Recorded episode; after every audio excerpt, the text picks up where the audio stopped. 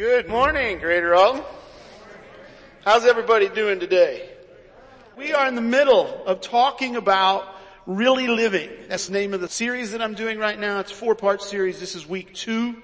And we are talking about the resurrection and the significance of the resurrection and what that means. I began last week talking about the significance and I'm going to continue this week talking again about the significance of it because there is just so much there. And Tim asked me to do four weeks instead of three weeks and this is how I came up with the fourth week. Um, just being honest, just being honest. But guys, it is the truth of the matter. When you look at the resurrection and you start digging down on it, there is so much there. Historically for me, and I believe I see this in a lot of other followers of Jesus, the resurrection just doesn't get much attention. Until somebody challenges it and say Jesus didn't really rise from the dead, and then we go up on the shelf and we dust off our why we believe Jesus really actually physically rose from the dead, and the, the, the apologetics information that says this is why we believe that, and then we put it back on the shelf until somebody else asks the questions, and we never notice that it's so much bigger than that. I talked a little bit last week about how I believe we focused more on Jesus' death and the forgiveness of sins that it's provided, and that needs the amount of attention it's got, but I believe the resurrection is equally as important. But we tend to focus on his death and the forgiveness of sins as opposed to the resurrection or leave out the resurrection and what also it means. Guys, the, the resurrection is central to the gospel. This isn't in your notes, but in 2 Timothy chapter 2 and verse 8, the apostle Paul says this, remember Jesus Christ, raised from the dead, descended from David. This is my gospel. Boy, that's a short version of the gospel, isn't it? Three sentences, three phrases.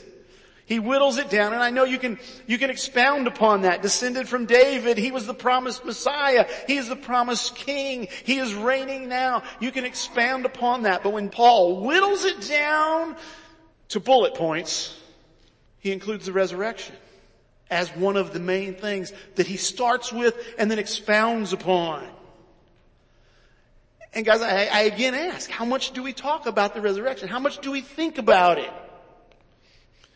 I watched a video this week and uh, I'm sorry, I, I can get it linked on the website after this.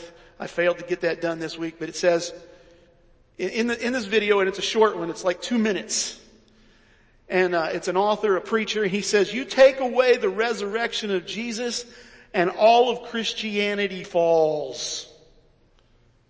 That's pretty significant. That's kind of a big deal. And guys, it's like we we need to not only be aware of it, but what we do with that. And uh, what I want to do today, I'd like to start in Luke 24. Uh, we are going to begin reading down around verse 13. It'll be on the screen. It's not in your notes. It will be in the online notes. Uh, I'm told, and I trust Tom on that. Uh, but I'd like to read this. In, in the notes, I've just got a few verses there, and I thought instead of just telling you the story like I like to do, and encourage you to go back and check it out yourself, we, we want to read the whole story today, and then go back and talk about it a little bit. But what's going on here, as you'll see, is uh, this is following Jesus' death. It is following his resurrection, and word is starting to get out that Jesus' body is not there. And people are starting to wonder what's going on. Let's read, begin verse 13. It says, Now that same day, two of them were going to a village called Emmaus, about seven miles from Jerusalem. They were talking with each other about everything that had happened. As they talked and discussed these things with each other, Jesus himself came up and walked along with them, but they were kept from recognizing him. He asked them, what are you discussing as you walk along? They stood still, their faces downcast. One of them, named Cleopas, asked him, are you the only one visiting Jerusalem who does not know the things that have happened there in these days? What things? he asked. About Jesus of Nazareth, they replied. He was a prophet, powerful in word and deed before God and all people. The chief priests and our rulers handed him over to be sentenced to death and they crucified him. But we had hoped that he was going to be the one to redeem Israel. And what is more, it is the third day since all this took place. In addition, some of our women amazed us. I'm not sure what you make of that. Okay. Some of our women amazed us. They went to the tomb early this morning, but didn't find his body. They came and told us that they had seen a vision of angels who said he was alive. Then some of our companions went to the tomb and found it was just as the women had said, but they did not see Jesus. He said to them, how foolish you are and slow to believe all that the prophets have spoken. Did not the Messiah have to suffer these things and then enter his glory? And beginning with Moses and all the prophets, he explained to them what was said in all the scriptures concerning himself.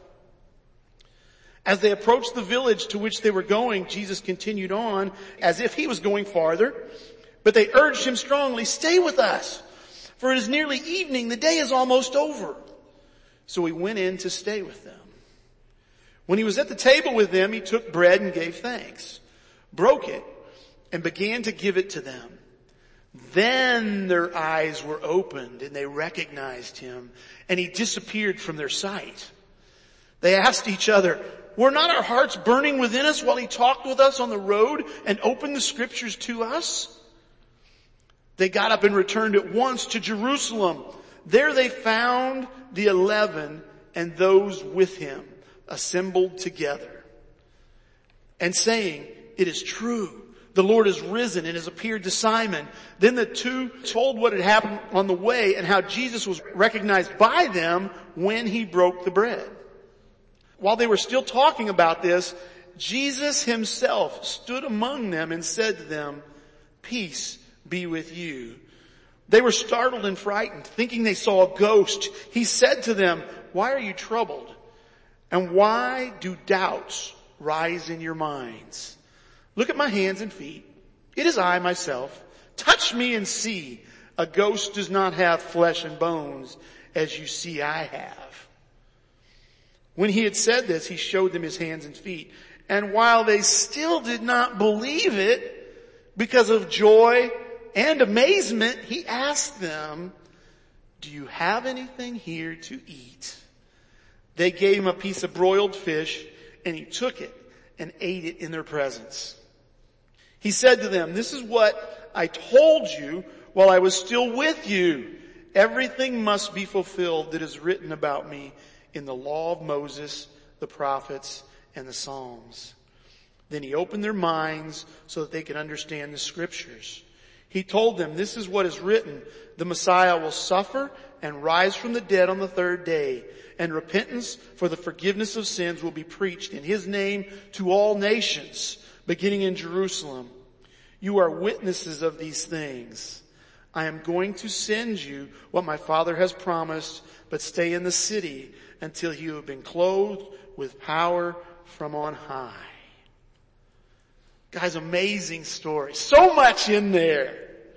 Okay? I love the fact that it's just not about the resurrection, though that seems to be the main point. Okay? But it's not. He, he says he explained everything about the Messiah to them, beginning with Moses and the prophets and the rest of the scriptures, including Psalms. Psalms is just supposed to make you feel good, isn't it? Apparently there's some facts in there. But guys, there's two passages that I loved, and those are the ones that are in your notes. Um, and what they had to say is where, you know, the first group, when he was talking with those two guys and he, he, he hadn't revealed himself to them yet, they didn't know it was Jesus until they broke bread and it says, then their eyes were opened. And then when he was with the, the rest of the disciples, including the eleven, and he's telling them, this is what I told you, it says, then he opened their minds so they could understand the scriptures. See guys, it's just amazing to me that these individuals had spent so much time with Jesus. He had told them so many things about what was going to happen and to the point where he said, why are you so slow to believe? And yet then they had their minds open. Guys, I don't understand what that barrier is. I don't understand why there was a block. But can I tell you, I understand having a block? Anybody else with me? Where all of a sudden something, a light bulb goes off, a switch gets flipped, and then you see things more clearly? I believe that's what the resurrection does. It's done for me as it, and, and that's what I hope it does for you. So we're going to just talk about three other things.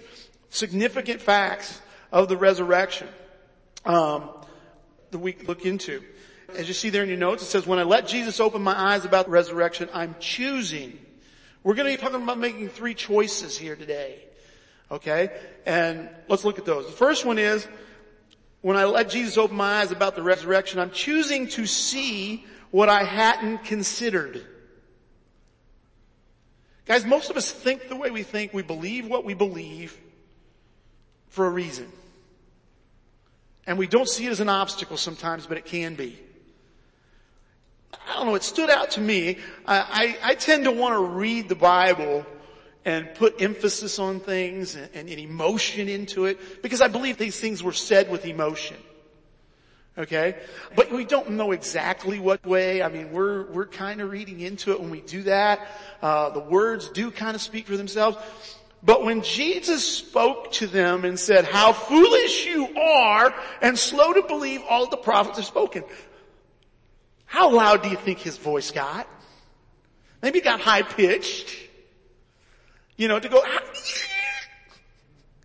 you know, maybe he did that. You know, act like he's pulling out his hair like, how foolish you are. That seems very, very harsh. And when you dig down on this, I like to look at the Bible we read as a translation. It's been translated into English. It's been translated out of Koine Greek. And it's very good for the most part. But sometimes it's good to go back and look at what those words really mean. And, uh, you know, you can look at a word in Greek and it says, it gives you three other words that it could mean. And you go, okay, I kind of get that. Why is the best one? The translators choose what they feel is best for a number of reasons, but it's good to go back. I believe it expounds it and opens it up. And this word that's translated foolish means unwise, inconsiderate, or unintelligent.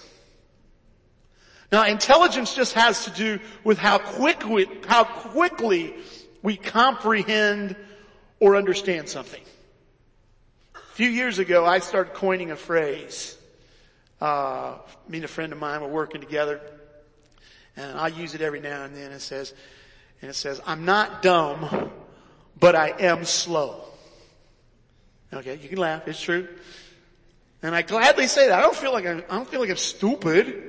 I'm ignorant sometimes of the facts, but I, I I'll get it. Just give me some time. This is what Jesus is saying. He says, you guys you're being foolish. You're inconsiderate. What does inconsiderate mean? You're not considering something. You're leaving something off the table. Jesus had talked very, what we think is very plainly, about being raised from the dead after three days. And when his body disappears from the grave after three days, they're like, oh, what happened? Hmm. This is a mystery. But guys, that's what happens is that God opens our eyes to see more than what we would otherwise. My little phrase about I'm not dumb, but I am slow. Apparently I'm not alone. Okay? The early follower, I'm, I'm just like an early Christian. I'm just like an early follower of Jesus. Seems like it was a normal thing there. But guys, when you dig down on it, and this is the thing that blew me away, is how much the Bible talks about resurrection and how, why, and, and when you look at how much it talks about it, you understand the significance of it. Theologians look at the Old Testament and they see what are called types of resurrection. Okay? Where there is, it's not the exact same parallel as a dead body just getting up from the grave. But is a type of resurrection that points to the actual resurrection. And these stories are littered all through the Old Testament. This God is a God of resurrection. He takes things that are not and declares them as if they are. He takes things that are dead or non-existent or same as dead and brings about life. And you see that from the very beginning of creation, where he brings the ground up, raises it up through the water. You see it in the stories of the Old Testament where, uh, where children, where people are barren. Abraham and Sarah is the most, most common one. Where at the age of uh, Abraham was 100 and Sarah was 90. They were barren. They had no children. God had promised them many children. They tried to figure out a workaround on their own that didn't work out so well. And God treats their dead bodies as if they're not dead and brings about life. That's happened other times in there. There's times where he actually rose up dead bodies. But guys, here's, here's the really cool thing. In Job chapter 19, and this is what I find the oldest direct declaration of God bringing about resurrection. Now if you look at the book of Job, it is a very interesting book. And what's going on there? Bad things happen to Job. Lots of bad things. He's a very good guy. Bad things happen. And him and his friends are trying to figure out why it happened. And they're put, they're, they're, they're, they're testing their knowledge, their understanding. And, and Job can't explain it. He says, look, I'm a good guy. I have not done anything wrong. How can God bring about justice in this situation? When will I be, be shown for who I was? Because everybody thinks I've done something bad because of all this bad stuff. And his conclusion is that there has to be a resurrection. Read this. Job 19, he says, but as for me, I know that my Redeemer lives and he will stand upon the earth at last. And after my body has decayed, yet in my body I will see God. I will see him for myself. Yes, I will see him with my own eyes. I am overwhelmed at the thought. Guys, this just blows me away that the resurrection was understood by Job or the possibility. He concluded that it was a reality. He says, I am convinced that my Redeemer is going to live and I'm going to see him on this earth. And even though my body is decayed, I'm going to see him in this flesh. Does that kind of make it a big deal? The, the whole Old Testament was looking for this. Hosea chapter 13 and verse 14. This is what it says. He says, I will deliver this people from the power of the grave. I will redeem them from death. Where, O death, are your plagues? Where, O grave, is your destruction? You see guys, when Jesus is opening their eyes, He's pointing back to these Old Testament scriptures and many more I'm sure that we haven't looked at today. They are there. Again, I've listed some resources on the notes online. If you go to the church website and look at the notes that you want to see what else it says, there's lots of places it says this. But guys, what happens is Jesus opens my eyes to things I hadn't considered. And the first one that I didn't used to consider is why the resurrection is such a big deal. Second thing, I will choose to have my beliefs challenged. I don't know if you noticed this or not. When he was talking with those first two fellers or individuals, I don't know if they're men or women. He asked them what they were discussing between themselves as they were walking along at first. he says, are you the only one that doesn't know what's going on? I mean, he's talking to the guy who knows way more that's going on than they do. That's, that's very comical to me. But what they do is they then tell him what they know about Jesus, what they believe about Jesus. Instead of expressing questions, they come telling what they know. And you see guys, that is our human tendency as, as humans is to approach God with what we know. We approach God and say, I know you can do this. I know you don't want me to feel bad, God. God, you don't want me to be unhappy. You can't want me to be in these circumstances. And then we approach God like that. This is what they're doing. They're, they're, they're, they're saying, this is what we know. You see guys, that's the majority. I referenced the book of Job earlier and I highly encourage that. I including a link in next week's by a, a, a gentleman who, an Old Testament scholar by the name of John Walton, who did it. No, he wasn't from the mountain. Uh, but he does a fabulous job of talking about the book of Job.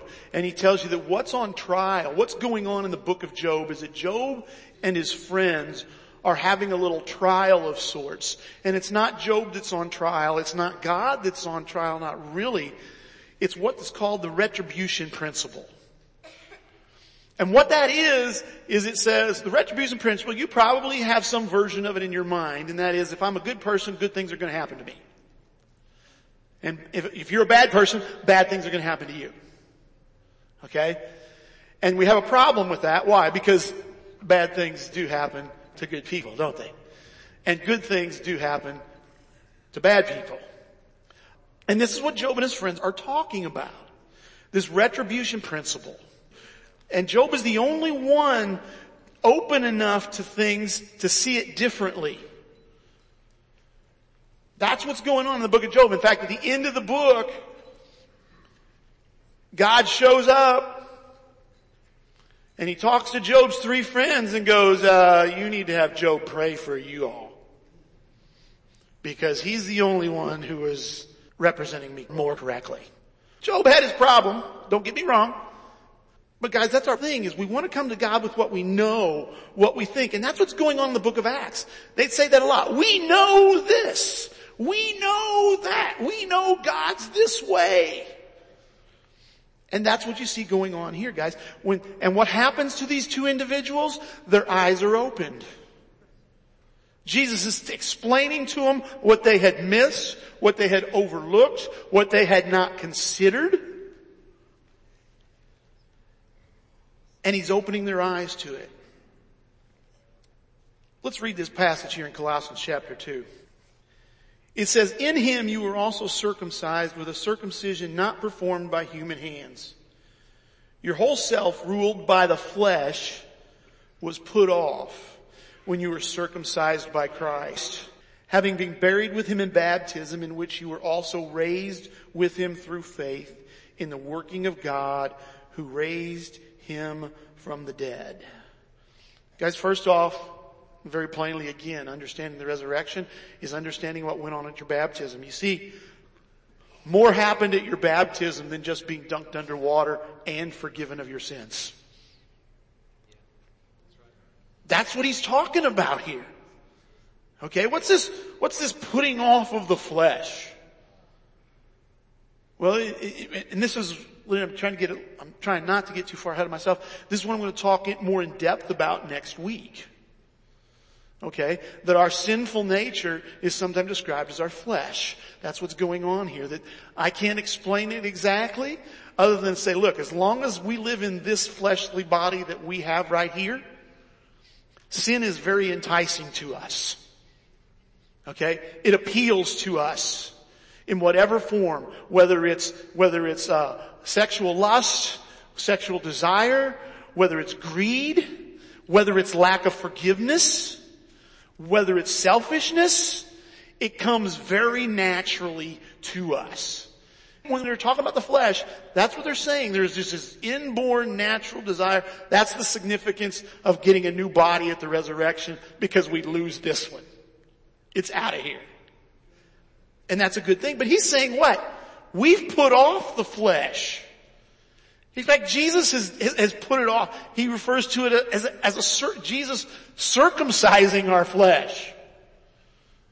You know, putting it, putting it aside.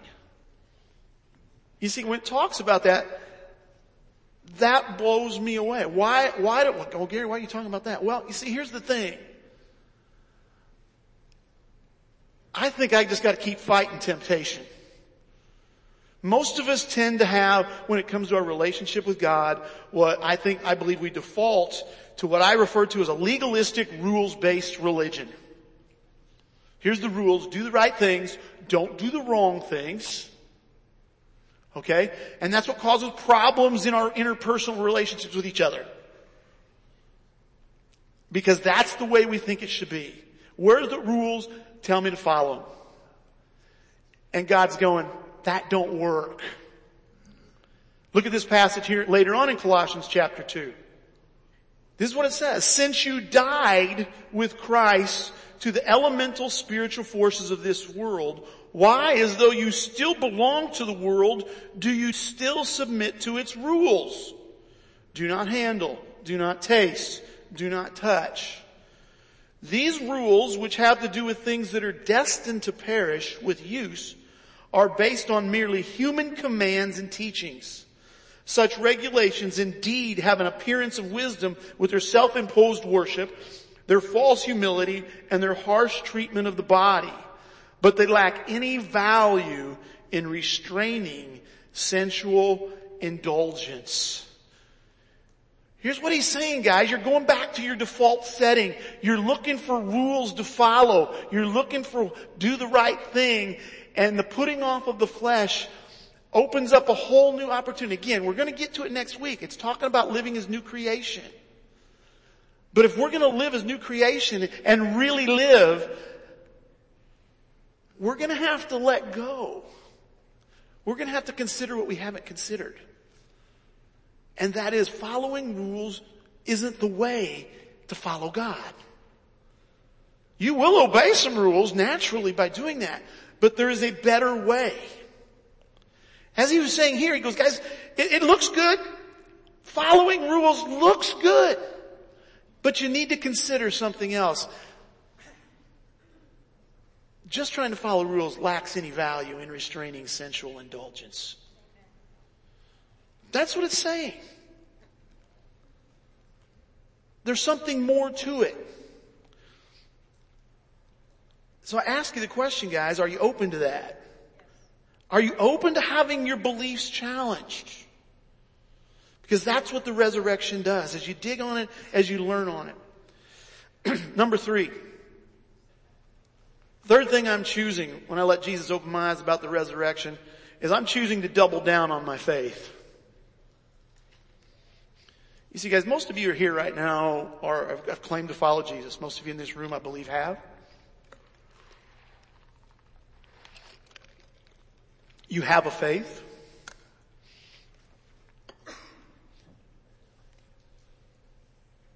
The question is, how deep is your faith? How strong is your faith? How mature is your faith? You see, I've found in my life that I like to think I made it. Spiritual cruise control. I've done enough. I've learned enough.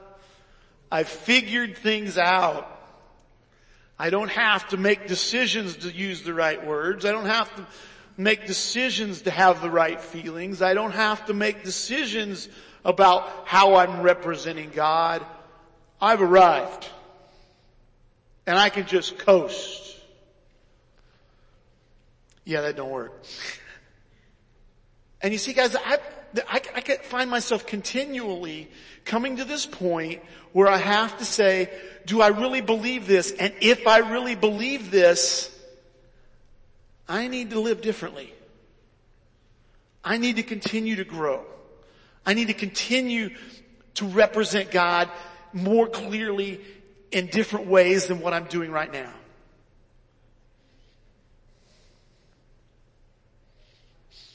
You see guys, doubling down means that you're taking a further risk in a situation or you're passionately recommitting one's efforts to a cause or course of action. Can you imagine the shift in the thinking of these disciples that has to take place? You see, they didn't think the Messiah should die. They didn't think he was going to resurrect from the dead. They just watched his opponents crucify him, kill him, they watched him suffer before that crucifixion. They heard him tell them, you're gonna suffer the same kind of things or greater. And now they've got to go out and tell people, yeah, not only did you kill him, but he rose from the dead. They're having to have a complete changeover in their thought process and they've got to go, we believed in Jesus and He's asking us to accept things and look, consider things we haven't considered before. The risk just went up. And guys, it did. It did very much so. Last week we looked at several passages where that was what they were persecuted for. Nobody was arrested for saying, hey, the Romans killed Jesus. that was a fact. Jesus rose from the dead had greater implications. And so they were guys that were doubling down.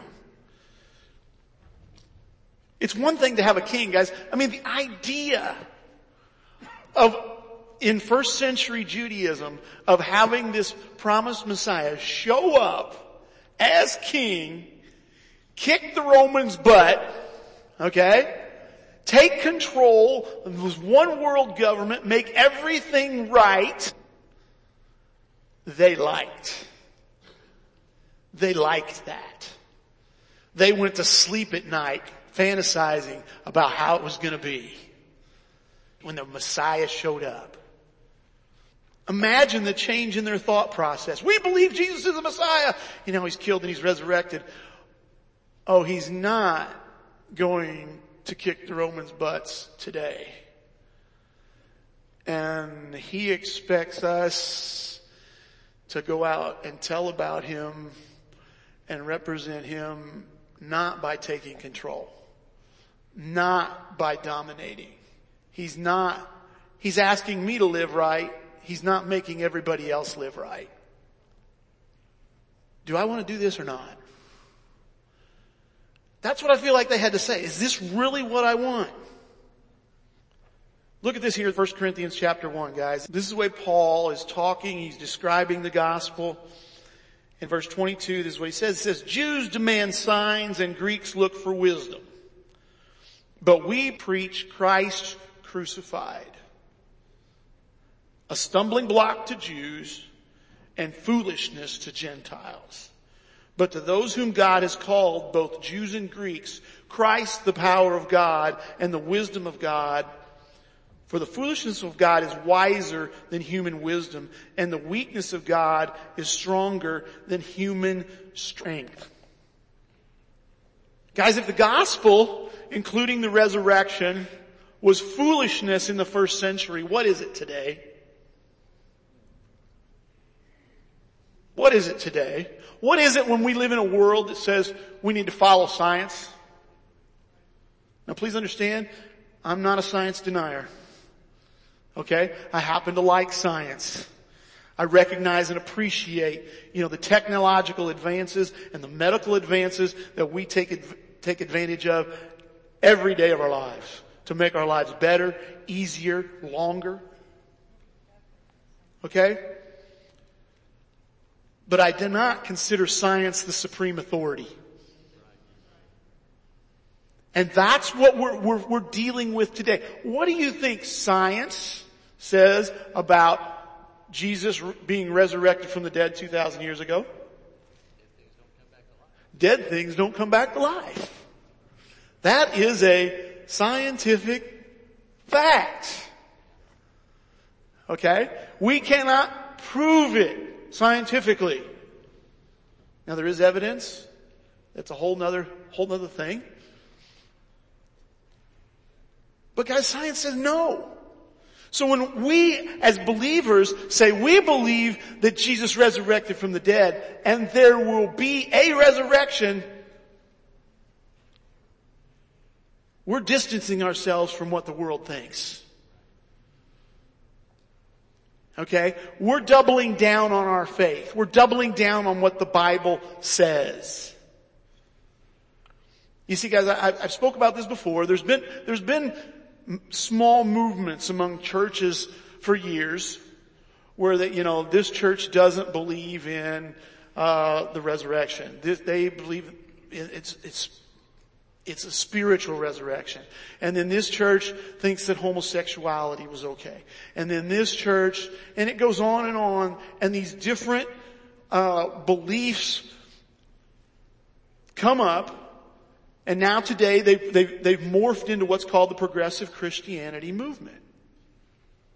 It's out there. You've heard me talk about it. And guys, one of their tenets is that science is the supreme authority. They don't necessarily state it that plainly, but that's what it is. Jesus, dead body raised from the dead. No, that was, that was just a spiritual, they're talking about a spiritual resurrection. They're talking about, yeah, his spirit left and went to heaven. We don't know what happened to the body, blah, blah, blah. It's a mystery. You know, it's where, it's like where COVID start, okay? It's a mystery. Guys, when we, when we choose to believe in this and, and the implications, you see, because what they're really saying is there's no spiritual realm. And all this we hear about in the Bible where people are believing that God is acting on their behalf, causing these miraculous things, whether it's a demon possessed man to be healed or a dead body to be raised from the dead or the Red Sea parted. Those are just exaggerations and a primitive people who have yet to evolve to where we are. Okay? primitive people's explanation of what they see going on around them. They're not liars. They're just not as advanced as we are. And you see guys, to me, I, I believe this with all my heart. Just like the, the preacher that I quoted earlier, that Christianity falls apart without the physical bodily resurrection of Jesus. I believe it is also unless it is central to our thoughts and central to our focus, we will drift back and be more and more and more like the world. And that's what I believe the progressive Christian movement is all about. Let's, let's just kind of be halfway. Jesus is a good moral teacher. Okay, those miracles didn't really happen. Oh, we like love. Love is great. We think that'll solve all the problems. If everybody will just love. But no, there's that. Let's do it. Let's go back.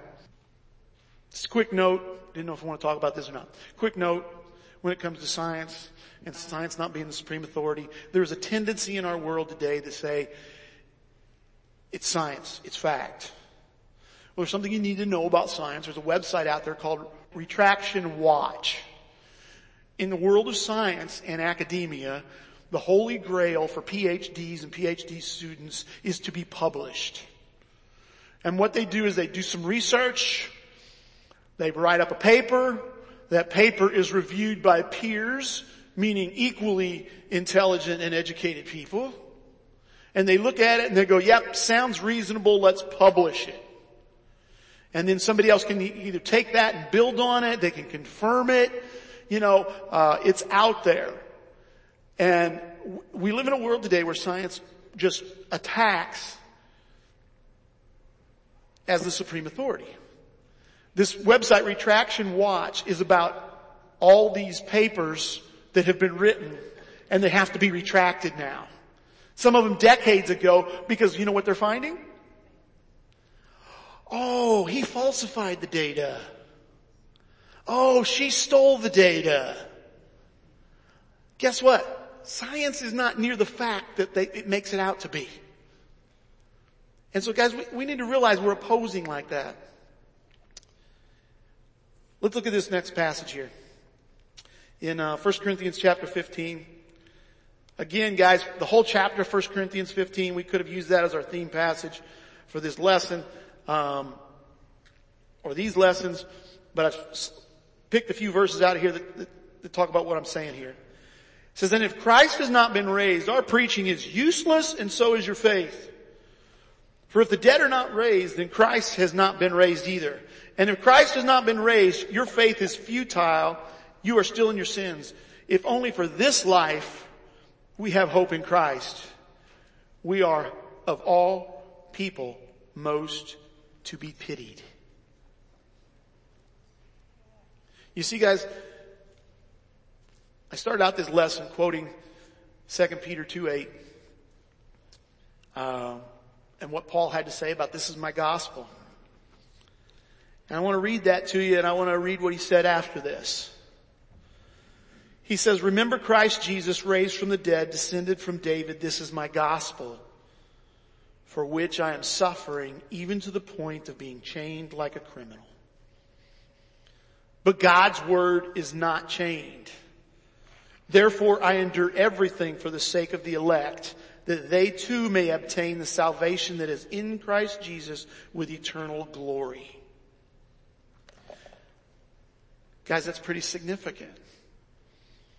He's, the resurrection is central to what Paul preaches for the gospel. And he believes it so much, he's willing to endure the hardship of being chained like a criminal and eventually put to death. History tells us he lived the last years as a criminal before finally being put to death. The resurrection was that central to what these people believed, what the early Christians believed. The question is, will I choose to accept the significance of the resurrection and live my life in a new kind of way? See, that's what we're going to be talking about next week. Is how do we live this resurrection life? How do we live as new creation? Because I'm very excited to talk about it, but the challenge is because when we start living that way, guess what? You're doubling down on your faith. You're, you're doubling the risk. You're upping the risk. And guys, I encourage you to join us and to look at that. There's a communication card in your bulletin. Uh, we encourage you to fill that out. If you're visiting, we'd love to know you're here. Love to know your thoughts. If you have a special prayer request, you can put it down on there as well. Uh, let's pray and we'll be done. All righty? I guess we won't be done. Let's come up and sing and then we'll be done. Father, it is so good to talk about the resurrection. It's so good to look at your word and to see it's not some crazy myth. It's not some crazy idea. It's the reality that you've given us. Father, you are the God of resurrection.